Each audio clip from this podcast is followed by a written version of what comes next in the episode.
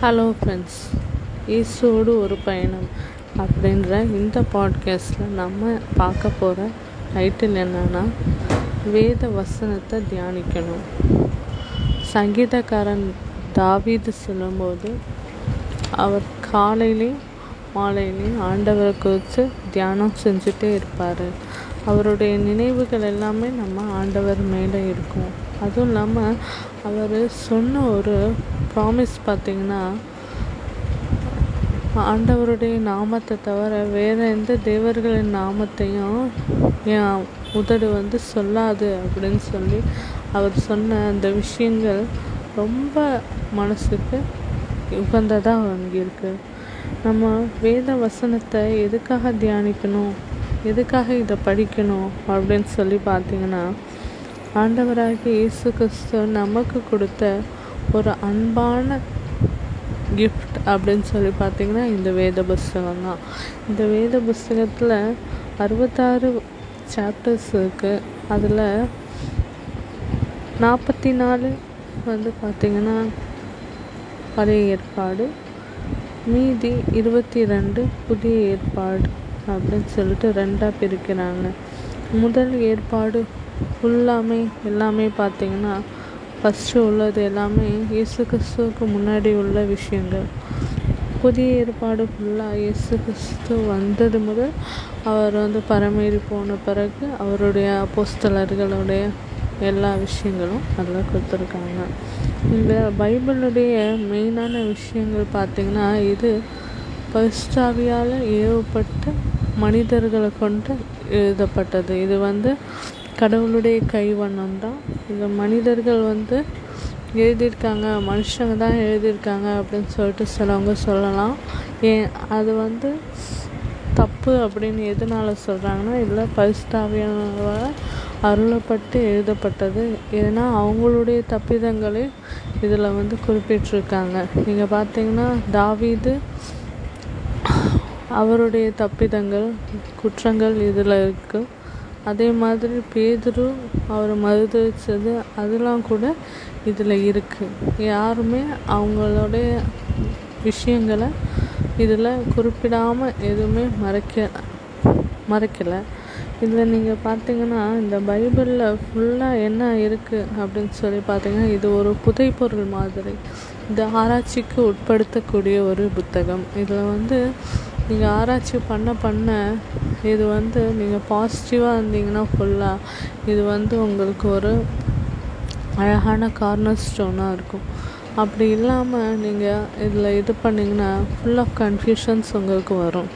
ஆனால் பைபிளில் ஃபுல்லாக நீங்கள் பார்த்தீங்கன்னா கடவுளுடைய மனசை தெரிஞ்சுக்கலாம். அதே சமயத்தில் இதில் வந்து ஃபுல்லாக பார்த்திங்கன்னா ஞானத்தையும் புத்தியும் இதில் இருக்குது இதில் பார்த்திங்கன்னா மனுஷருடைய நிலைமை அப்புறம் ரட்சிப்பின் வழி அப்புறம் மனுஷர்கள் வந்து பாவம் செஞ்சால் அவங்களுக்குடைய தண்டனைகள் எல்லாமே இதில் வந்து குறிச்சிருக்கு அதுவும் இல்லாமல் ஒரு சந்தோஷத்துக்குரிய மனுஷர் எப்படி இருப்பாங்க?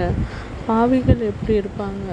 ப்ளஸ் கடவுளை நம்பிக்கையோட தேடுற மனுஷர்கள் எப்படி இருப்பாங்க? அப்படின்னு சொல்லி இதில் கொடுத்துருக்கு. இதில் உள்ள எல்லா விஷயங்களுமே பார்த்திங்கன்னா பரிசுத்தமானது. இது எல்லாமே ஒன்றோடு ஒன்று இணைஞ்சிருக்கு. இதில் அவருடைய ஹிஸ்ட்ரிஸ் எல்லாமே உண்மை. இதுக்கெல்லாம் வந்து பார்த்திங்கன்னா ஆதாரங்கள் நிறைய இருக்குது இதை பார்த்திங்கன்னா கடவுள் வந்து இதை பைபிளை முடிக்கிறதுக்கு ரெண்டாயிரத்தி ஐநூறு வருஷங்கள் எடுத்துக்கிட்டாரு. அப்படின்னு தான் சொல்ல முடியும். இதில் நீங்கள் பார்த்தீங்கன்னா நாற்பத்தி நாலு பேர் இதில் சேர்ந்து எழுதினது தான் இந்த பைபிள்.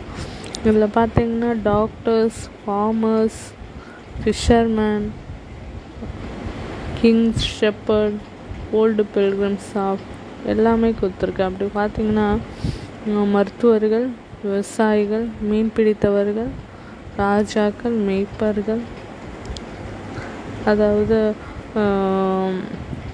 எல்லாருமே இதில் நிறைய பேர் கொண்டு எழுதினது தான் இந்த பைபிள். இது வந்து ஃபுல்லாக பார்த்திங்கன்னா இது வந்து ஒரு பொக்கிஷம்னு சொல்லலாம். இதில் வந்து உங்களுக்கு பொக்கிஷம் அது வாழ்க்கைக்கு தேவையான ஒரு பொக்கிஷம்.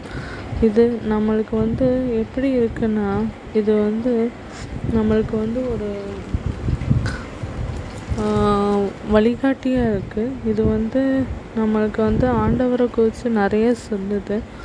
அதுவும் இல்லாமல் நம்மளுக்கு வந்து ஒரு அழகான ஒரு நற்செய்தியை சொல்லக்கூடியது தான் இந்த பைபிள். அதாவது எவனா பாவத்தில் மூழ்கி இருந்தாலும் நம்மளுக்கு ஒரு ரட்சிப்பு இருக்குன்னு ஒரு ரட்சிப்பின் வாசலாகி இயேசு கிறிஸ்து கண்டறியறதுக்கு உதவுறது இந்த பைபிள் தான். அதே சமயத்தில் இதுக்கப்புறம் என்ன ஆக போகுது?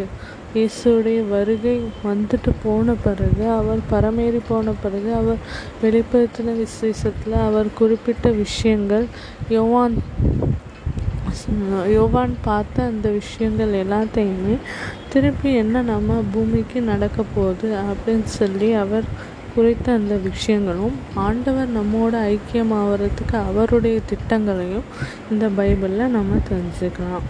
அதனால் இந்த பைபிளில் என்னென்ன குறிச்சிருக்குன்னு பார்த்திங்கன்னா வெளிப்படுத்துதல் ஒன்று மூணில் இதை படிக்கணும் இதை கேட்கணும் இதை வந்து நம்ம இதில் என்ன விஷயங்கள் இருக்குது அப்படின்னு சொல்லிட்டு பார்த்திங்கன்னா இதில் தான் நம்ம சந்தோஷமாக வாழ்கிறதுக்கும் நம்ம செழிப்போடு வாழ்கிறதுக்கும் உள்ள வழி எங்கே இருக்குதுன்னு பார்த்தீங்கன்னா நீங்கள் எந்த புத்தகத்தில் தேடினாலும் கிடைக்காதுங்க. அந்த விஷயங்கள்லாம் இந்த வேத புத்தகத்தில் தான் இருக்குது இது வந்து ஒரு ஞானத்தின் களஞ்சியம்னு சொல்லலாம். இதை ஏன் நம்ம போற்றி பாதுகாத்து வைக்கணும் அப்படின்னு சொன்னீங்கன்னா பைபிள் வந்து ஒரு சாதாரண நாவலோ ஏதோ ஒரு புக்கோ ஒரு ஃபேமஸ் ரைட்டர் எழுதுனதோ கிடையாது. இது கடவுளுடைய புத்தகம். கடவுளே எழுதின ஒரு புத்தகம். மனிதனை கொண்டு எழுதியிருக்காங்க. ஆனால் இதுக்கு மெயினான ஆத்தர் பார்த்திங்கன்னா கடவுள் தான். ஆனால் இந்த பைபிளை நான் என்ன சொல்கிறேன் அப்படின்னு சொன்னீங்கன்னா இதை எத்தனை கோடிக்கணக்கான பணங்கள் வச்சா கூட அந்த செல்வத்துக்கெல்லாம் மீறின ஒரு ஒப்பற்ற ஒரு செல்வம் அப்படின்னு பார்த்திங்கன்னா நம்ம கையில் எடுக்கிற பைபிள் தான். இதை நம்ம ஏன் போற்றி பாதுகாத்து பத்திரமா வைக்கணும் அப்படின்னு சொல்லி பார்த்திங்கன்னா எத்தனையோ இடங்களில் பதுக்கி வைத்த புத்தக சுருள்கள்லாம் சேர்ந்து உருவானது தான் இந்த பைபிள். எத்தனையோ பேர்களோட தியாகங்கள் அவர்களை கட்டி வச்சு சித்திரவதை பண்ணியிருக்காங்க. எவ்வளோ கொடுமைகள் பண்ணியிருக்காங்க. சில மூர்க்க ராஜாக்கள். அந்த சமயத்தில் இந்த பைபிளை பாதுகாக்கிறதுக்கு தன்னுடைய உயிரையே எத்தனையோ பேர் தியாகம் பண்ணியிருக்காங்க. அதுக்கப்புறம் நம்ம கையில் கிடச்சது தான் இந்த பைபிள் என்கிற பொக்கிஷம். அதனால் இதை டெய்லியும் நம்ம தியானிக்கணும் இதை படிக்கணும் நிறைய விஷயங்கள் தெரிஞ்சுக்கணும். ஏன்னா இது வந்து பரிசுத்தாவியானவர் நம்மளுக்கு கொடுத்த ஒரு கைட் மாதிரி. இல்லை நம்ம படிக்க படிக்க அவருடைய மனசு அவருடைய நோக்கங்கள் நம்மளை எதுக்காக படைச்சிருக்காரு? நம்மளுக்கு வாழ்க்கையில் ஒரு பர்பஸோடு படைச்சிருப்பாரு. அவருடைய சித்தம் நம்ம வாழ்க்கையில் என்ன? அவர் நம்மக்கிட்ட என்னென்ன எதிர்பார்க்குறாரு? என்னென்ன விஷயங்கள் நம்ம செய்யணும்? என்னென்னலாம் அவருடைய கட்டளைகள்? எதெல்லாம் மீறுதல்கள்? எதை அவர் வெறுக்கிறாரு? எந்தெந்த விஷயங்கள் அவர் பிரியமானவைகள்? எல்லாத்தையும் நம்ம பைபிளில் படித்து தெரிஞ்சுக்கலாம். அவர் வெறுக்கிற விஷயங்கள் என்னென்ன இருக்குது அப்படின்னு இந்த பைபிளில் குறிப்பிட்டிருக்கு. அவருக்கு பிரியமான ஒரு பிள்ளையாக ஆகிறதுக்கு என்னென்னலாம் செய்யணும் அப்படின்னு சொல்லி இந்த பைபிளில் இருக்குது இந்த விஷயம் ஃபுல்லாகவே இந்த பைபிள் ஃபுல்லாகவே ஒரே வார்த்தையில் முடிக்கணும்னா அது ஜீசஸ்ன்னு தான் முடிக்கணும். ஏன்னா இந்த ஜீசஸ் அப்படின்ற வார்த்தை இந்த பைபிள் ஆதியாகமத்துலேருந்து வெளிப்படுத்தின விசேஷம் வரைக்கும் அவரை குறிச்சே தான் இருக்குது இந்த முழு பைபிளும் பார்த்திங்கன்னா அவருடையது அப்படி தான் இதுதான் உண்மை. ஏன்னா கடைசி ஆ ஆதியிலே அப்படின்னு சொல்லி ஆரம்பித்ததுலேருந்து கடைசியாக ஆமேன்னு சொல்லி முடிக்கிற வரைக்கும் ஆண்டவராக இயேசு கிறிஸ்துவ தான் சொல்லி ஆரம்பிச்சிருக்காங்க.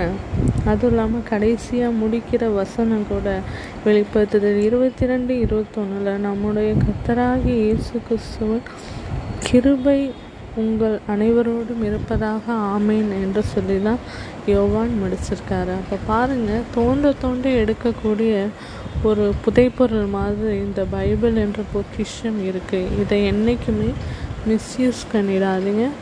என்றைக்குமே இதை வந்து ஒரு புக்குக்கு மேலே கூட வச்சிடாதீங்க.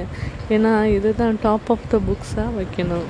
இதுதான் நான் உங்களுக்கு சொல்லணும்னு நினச்ச ஒரு விஷயம்.